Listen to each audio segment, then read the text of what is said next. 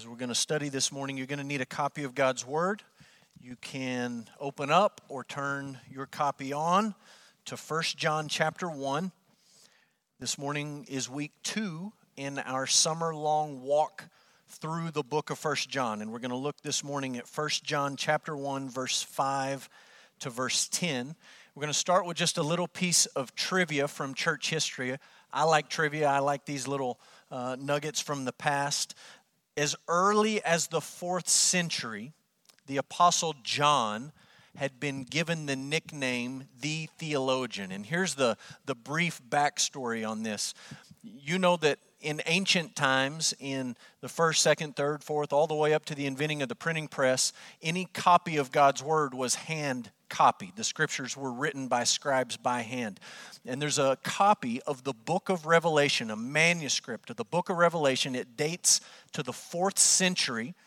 And in that copy of the book of Revelation, there's a title added to the book. The title is not there in the original, it's in our Bibles, but it's not there in the original. The title added in the fourth century is The Revelation of John. And then over in the margin, over to the side of the page, the scribe wrote in a little note talking about John, the author, and he wrote over in the margin, the theologian. And so John had this nickname from a very early date, a, a reputation as being a theologian. And we talked about this last week. If you were joining us online, we talked about the fact that the book of First John is theology distillate. It's just completely cram packed with references to God the Father and God the Son and God the Holy Spirit. It's not like certain types of alcohol are alcoholic, it's just a completely distilled version of theology. You cannot escape references to God the Father and God the Son and God the Holy Spirit. And so John the apostle who wrote the book of Revelation, who wrote the Gospel of John, who wrote 1st, 2nd, 3rd John, he's known as the theologian. This is important if you want to understand the Bible, it's important if you want to understand John's writings, and it's important if you want to understand the book of First John. Uh, our friend Dr. Akin, who was here for a marriage conference, helps us understand why this is so important. He says an essential component of faithful gospel presentation is an understanding of the nature and the character of God. If you and I want to understand the good news about Jesus, the place you begin, ground level, step one, is who God is. What's his nature? What's his character? What's he's like? How should we think about him? And the book of First John is a wonderful place to find theology distill it, the doctrine of God distill it as we learn truth about who God is. So that brings us to the big idea of our passage. It's not very creative. I've just lifted it straight out of the text. The big idea of our passage is this God is light, and in him is no darkness at all. God is light, and in him is no darkness at all. That's what we read in 1 John chapter 1 verse 5. This is the message we've heard from him and proclaimed to you that God is light and in him is no darkness at all. I want you to understand that when John says God is light, he's not coming up with a completely new idea about who God is or what his character is like. In fact, he's drawing on the rest of the Old Testament and the rest of the New Testament, and he's pulling out truth and he's distilling it down to this statement that God is light. And so I just want to remind you, maybe set a few things in front of you to help you think about this statement, God is light. And we'll just go through these quickly. Genesis 1 3.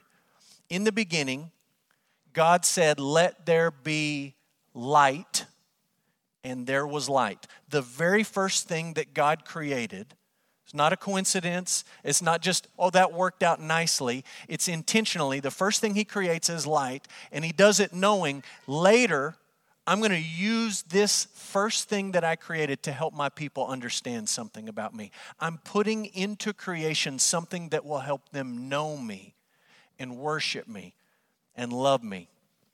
Exodus 3, God appears to Moses in light, a bush that's burning and he leads his people out, chapter 13, in a pillar of fire by night. There's light. And he brings them out and they set up the tabernacle. And right there, when you walk in the tabernacle, is a giant lampstand. There's light. All of these things you're supposed to be tracking with, saying, okay, this seems to be a repeated theme as God reveals himself to his people.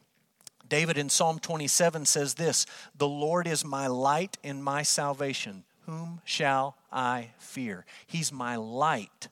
When David said that, he's thinking, He's the one who brought the people out. He's the one who speaks light into existence. Isaiah 9, 2 talks about the Messiah. And the prophet Isaiah says that when the Messiah is born, it will be a light for the people living in darkness. And then you look at Luke 2 32, baby Jesus is presented in the temple, and there's a man named Simeon who takes baby Jesus up in his arms, and he says, This is a light of revelation for the Gentiles. And then you keep reading and you come to John 8 12, and Jesus looks at his disciples and he says, I am the light of the world. All this imagery starting to pile up. Matthew 17, verse 2, Jesus takes his closest friends up on a mountain. The Bible says he's transfigured, he's changed before them for a brief moment. And Matthew tells us his face shined like the sun and his clothing became white as bright light. You just start adding it all up, all of these references to light, and you say, This is a theme from the very beginning of the Bible, the book of Genesis, all the way through the end of the Bible, the book of Revelation, where we no longer need a sun because Jesus is there and he's the light. And here in 1 John chapter 1 verse 5, John tells us God is light. One last thought to help us make sense of this. When John says God is light, he's talking about character and communication. He's talking to us about what God is like, who God is, and that God communicates who he is to us. So when we think about this idea that God is light, we're, we're thinking about biblical words like He's holy, He's pure, He's glorious. He's beautiful. We're thinking about the idea that light always overcomes the darkness. All right, darkness doesn't defeat light, light defeats darkness. And we're thinking about the idea that light exposes the truth. Right? The idea that God is light is reminding us, God is telling us. He's not hiding from us, He's revealing Himself to us. He's telling us what He's like, and in revealing himself as light, he's also exposing who we are. This is a two way communication. On the one hand, we think about God being light and we're awestruck by his glory and his beauty and his purity. And we stand in the presence of that light and we realize just how far short we fall of his glory. So let's read the text and then we'll jump in and try to make sense of what John is telling us. 1 John chapter 1 verse 5. This is the message we have heard from him and proclaim to you that God is light, and in him is no darkness at all. If we say we have fellowship with him while we walk in darkness, we lie and do not practice the truth. But if we walk in the light, as he is in the light, we have fellowship with one another, and the blood of Jesus, his son, cleanses us from all sin. If we say we have no sin, we deceive ourselves, and the truth is not in us. If we confess our sins, he is faithful and just to forgive us our sins and to cleanse us from all unrighteousness. If we say we have not sinned, we make him a liar and His word is not in us. Let's pray. Lord, this morning our prayer is that your word would be in us. We've read it. We're going to talk about it. We're going to study it. We're going to think about it. And Lord, we want your word to take up root in our lives. Father, we pray that you would be light to us this morning, that you would reveal yourself, that you would expose our sin, and that we would see the hope of the gospel, that we would trust in Jesus. We pray in his name. Amen. Last week I made a passing reference to Star Wars. We were looking at the beginning of First John and we were talking about stories and we were talking about the beginning of stories, and I, I made a passing reference to the opening crawl of Star Wars and the opening line that kicks off every Star Wars movie. When I came into the office Monday morning, Corey Spear cornered me and confronted me. And he wasn't upset about something I said, he was upset about something I didn't say. He said, You brought up Star Wars right before May the 4th, and you didn't take the opportunity to wish everyone happy Star Wars Day and say, May the 4th be with you, and all of that nonsense, and he thought I really blew it. So I'm going to try to atone for my omission this morning, and I'm going to give you one more Star Wars reference. And by my count, this should make us good for about a decade. I don't think we need any more Star Wars for the next decade or so. So here we go. In the Star Wars movies, of which I've watched, but am not a huge fan, there is a character who shows up in every single movie but never actually appears on the screen. And that character that plays a very important role in the movie is the Force. And there is a dark side to the Force, and there is a light side to the Force. And all the major characters in the movie have to wrestle with the dark side and the light side of the Force. The villains see the dark side and they want to use it and harness it and control it and use the dark side of the force for their own self advancement. The heroes resist the dark side. They, they turn away from the dark side and they move towards the light side. And rather than trying to control it, they want the light side of the force to just work through them, to operate through them to some good end. And all the characters wrestle with this. Are you going to move towards the darkness, are you going to move towards the light? And it's a great plot device in the stories, and it runs through all of the movies. It's not remotely close to the biblical worldview about who God is. We're not talking about a supreme being who sort of has two sides a nice side and a, a grouchy side, a good side and a mean side. John says God is light. Not just that he moves towards the light, not just that he tends to be associated with the light, he says he is light. And as if that's not clear enough, then he tacks on the explanatory phrase in him is no darkness at all. He's light, and in him is no darkness at all. When you and I start to think rightly about God, that's what one of the things John is doing in this book. He's helping us think rightly about who God is and what he's like. When we start to wrap our minds around an idea like this that God is light and in him is no darkness at all, it changes the way that we think about dozens and dozens of other issues. In particular, this morning, it changes the way that we think about salvation. It changes the way that we think about the forgiveness of sins. It changes the way that we think about eternal life. It changes the way that we think about a, a relationship with God. It changes the way that we think about our spiritual experiences. In the verses we've looked at, verse 5 to 10, it's a really simple passage when you see the pattern that John has laid out. And I'll just put the pattern on the screen. Verse 5 is the big idea, right? This is the big truth about God that he's telling us. And then everything else sort of explains how this impacts us. And it's, it's like poetry, it's more poetic than prose. In verse 6, he says, If we say this, and it's a negative example, and then in verse 7, he says, if we say this, we do this, and it's a positive example. And then he goes back to a negative and back to a positive, and he ends with a negative. And the whole thing is bracketed by these negative warnings, and there's one in the middle. Here's why John does that he is warning us in light of the truth about who God is. He's light, and in him is no darkness at all. He's warning us about the dangers of a phony, fake spiritual experience. He exposes the worthlessness, depending on how you count them, two or maybe three phony spiritual experiences. And so I just want to mention these to you and show them to you in the text. Here's one phony spiritual experience. John says this is not the truth. Number one, claiming to know God while living in habitual, unrepentant sin.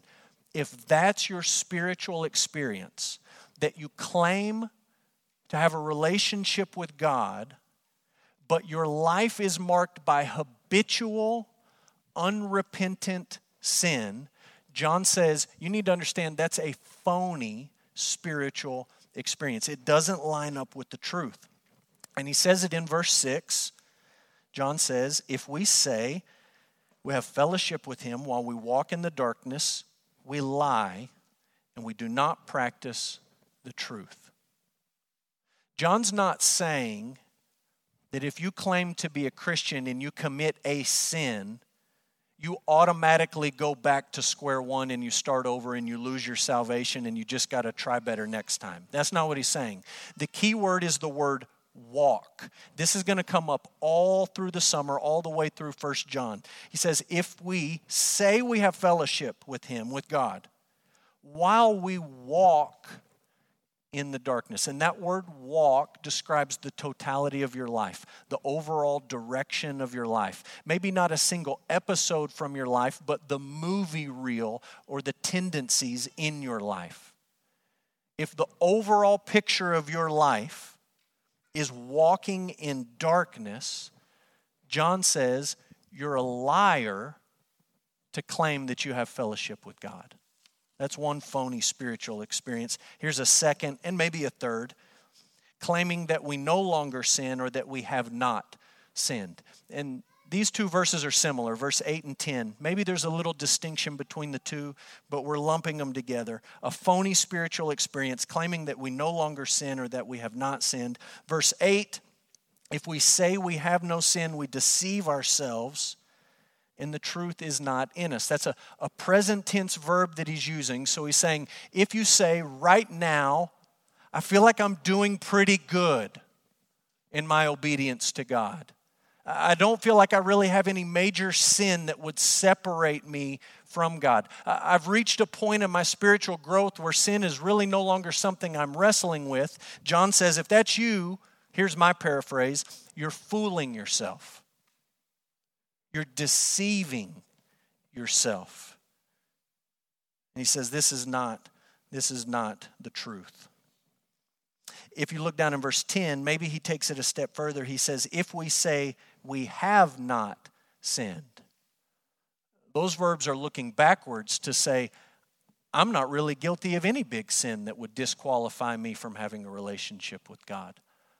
I don't really see anything in my past that is so egregious and so offensive that I wouldn't be able to walk in close fellowship with God. I don't see that sin is a big problem in my life now or really has been anywhere in the past. John says if you say that, you make him a liar.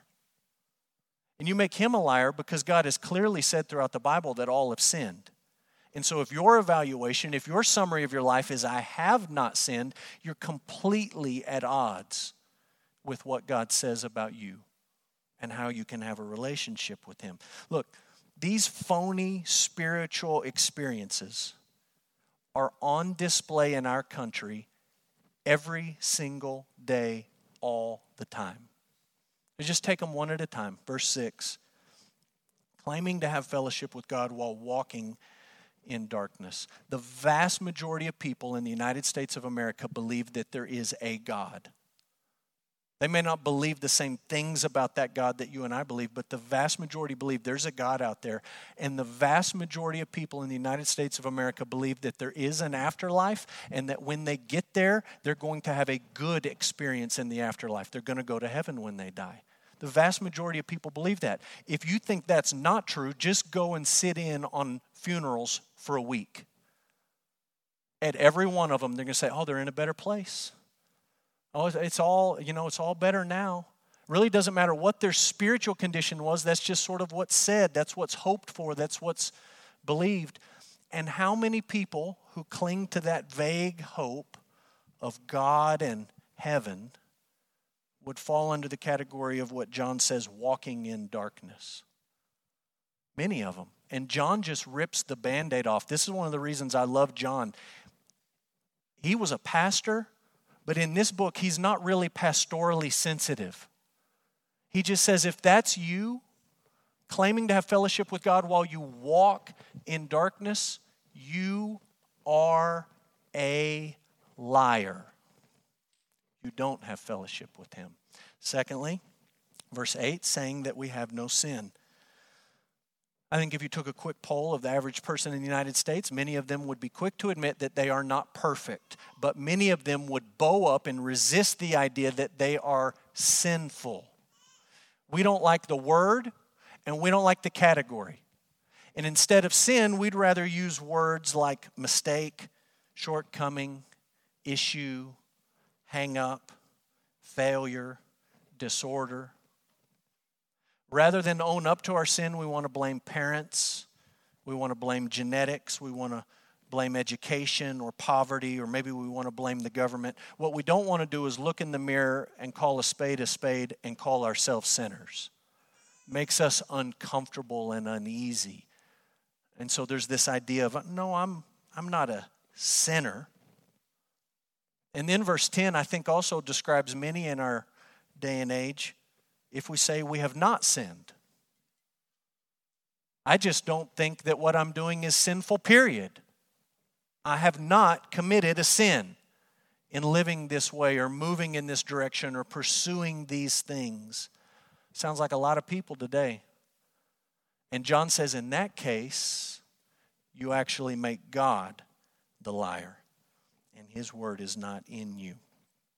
Here's the point look at verse 6, look at verse 8, look at verse 10. Each one begins with us saying something. If we say, if we say, if we say, and each time John comes back and he, he just sort of slaps us across the spiritual face. And what he's saying to us is it doesn't matter what you say.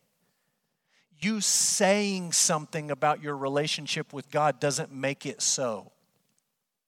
You saying that you have a relationship with God or fellowship with God doesn't mean that you do. Those are not the tests that John is setting before us. There's a great story from the life of Charles Spurgeon. A lot of great stories from Spurgeon's life, but here's a great story from the life of Spurgeon. He was famous. his church was huge by our standards today, by standards when he lived, it was just absolutely ginormous. Everyone in London knew him. Uh, people talked to him all the time if he was on the street. And one day he met a man on the street and they struck up a conversation. The guy really wanted to talk to Spurgeon. He, he was this great preacher, world famous, and this guy approaches Spurgeon and he says to him, Mr. Spurgeon, I have reached a point in my spiritual development where I no longer sin. You laugh and I laugh, and Spurgeon probably laughed, but he started to listen to the guy, and the guy said, Yeah, I've, you know, I, have read the Bible enough, I've gone to church enough, I've prayed enough, I've done enough of these things, and uh, I've, I've reached a level of sanctification where sin is really just no longer an issue for me. And Spurgeon said, You know what? I'd love to hear more about this. Would you come eat dinner at my house? The guy said, Absolutely. And he feels honored and he feels like a big deal. I'm going to eat with Spurgeon. He goes over to Spurgeon's house. They sit down at the table. They strike up conversation. The guy's in the middle of saying something. Spurgeon takes his glass of water and throws it in the man's face. Just out of the blue. And the guy starts yelling and hooting and hollering and cursing. And why did you do that? I'm so offended. What in the world? And Spurgeon says this I love it. He says, Oh, you see, the old man within is not as dead as you claim. He had simply fainted, and I have revived him with but a glass of water. He's there. Here's what you and I need we need someone to come alongside us with a cup of spiritual cold water and to throw it in our face and to wake us up from all the nonsense that we hear in our culture about a relationship with God, about salvation, about all these sort of things that are floating around in the air. And John is the man to do it. He does it in this passage, he's going to do it all summer long. He just says, Look, you can say this, and you can say this, and you can say this, and it doesn't change a thing. Here's the positive spiritual experience, the truthful spiritual experience He wants us to have. A spiritual experience that lines up with the truth is based on God's character, who He is, and our confession. And when we're talking about confession here, we're not talking about a confession of faith, we're talking about confession of sin. Our relationship with God, a, a true, genuine spiritual experience, lines up with the truth. It's based on God's character and confession. Look at verse 7.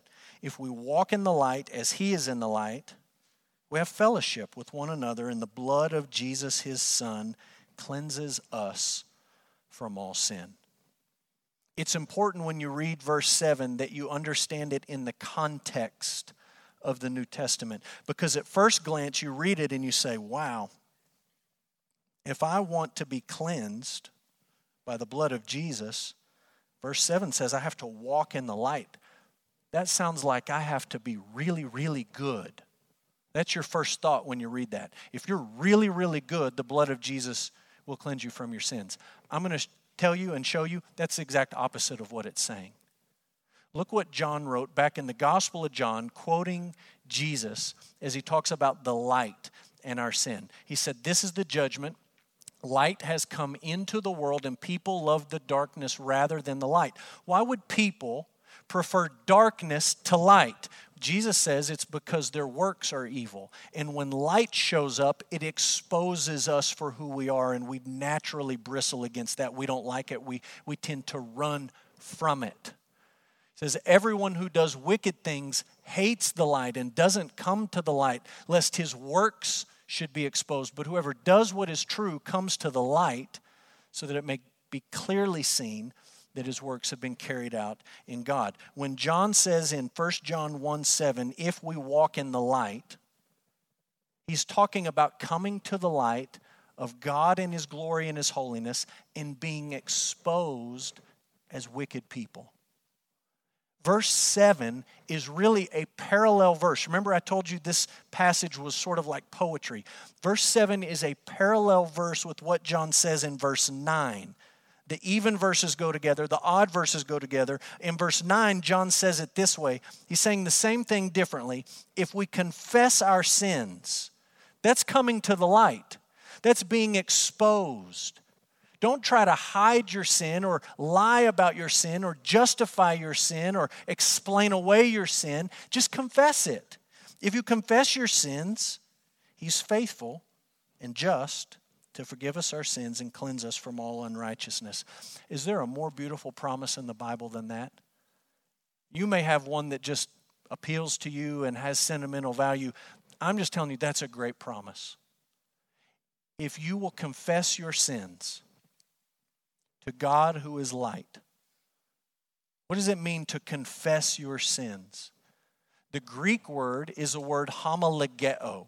So the English word is confess or confession. The Greek word is homologeo. It's a mashup of two Greek word parts that just means same word.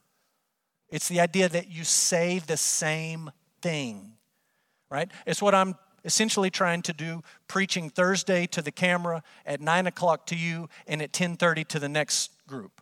I want to say the same thing each time. And when it's used in the context of God and our sin, it's you and I saying the same thing about our sin that God says. God, I'm agreeing with you about who you are in your holiness, your light, and who I am as a sinner. I'm not trying to say something different than you. I'm agreeing with you. And John says, if you will confess your sins, he's faithful and he's just to forgive us our sins and cleanse us from all unrighteousness.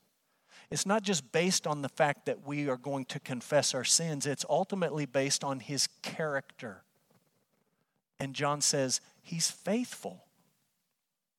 He said he's going to do it. When has he not done what he said he would do? He's promised you. If you confess them, he's faithful to do what he said he's going to do. And this is the shocking word he's just. He is faithful to keep his promise to forgive you if you confess, and he's just. How in the world could God be just to simply forgive our sins? The answer is back up in verse 7, the parallel verse. It's the blood of Jesus that cleanses us from sins. A payment has been made, blood has been spilled. Right? The cross and the atonement has been accepted as the payment of our debt. He's not going to exact double payment. He's faithful to do what he said he's going to do, and he's just. That's his character. And to close, I just want you to see the benefits of all this. If that's my spiritual experience, based on the character of God and me confessing my sin, what's the benefit? Here it is. Number one, we have fellowship with one another. And it's a surprising benefit. When you look at verse 7, what you expect John to say is if we walk in the light as he is in the light, we have fellowship with God. That's what we're looking for. And we're going to get there. But right here, he inserts a benefit and he says, We have fellowship with each other. We have a relationship with each other. And we talked about this last week. A relationship with God restores vertically what was lost between us and God, it also establishes horizontally a relationship between you and the people of God. So you have fellowship with one another. Secondly, the blood of Jesus cleanses us from our sins. The idea here is really simple sin makes us dirty, it's a stain on our lives. And it's a stain that we can't clean. This week we opened the dryer, and one of our children, won't tell you who, had left a wad of crayons in his pocket. They're not coming out. Just throw it all away. There's a stain on our lives. And the blood of Jesus cleanses us from that stain. Where we once were dirty, now we're clean. Thirdly, God forgives our sin debt. Verse 9. He forgives us our sins. That word forgiveness is really kind of an accounting term. It's a, a, a, word from the world of banking that talks about a debt being forgiven. Your sin puts you in debt to God. And He doesn't ask you to pay it back, He doesn't set up a payment plan, He doesn't charge excessive interest.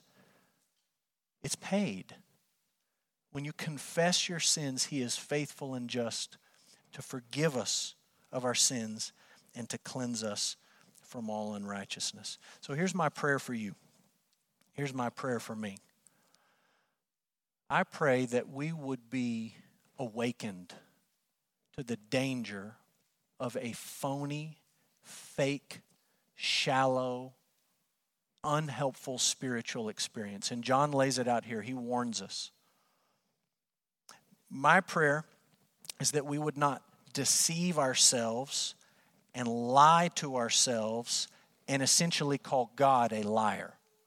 That's what John says it's like to have a phony spiritual experience. You're fooling yourself, you're lying, and you're making God out to be a liar. My prayer for me and for you is that our spiritual experience would be based on God's character, that we would understand it accurately, not as we might think He is, but as He's revealed Himself to be and that we would confess our sins fully, not ex- explaining them away or justifying them or trying to make them seem not as bad as they are. Just confess them for what they are. And that we would know these benefits fellowship, yes, with God, but also with each other. That we would understand what it is to be cleansed, cleaned. That we would understand what it is to have our debt forgiven. That we would walk in the light.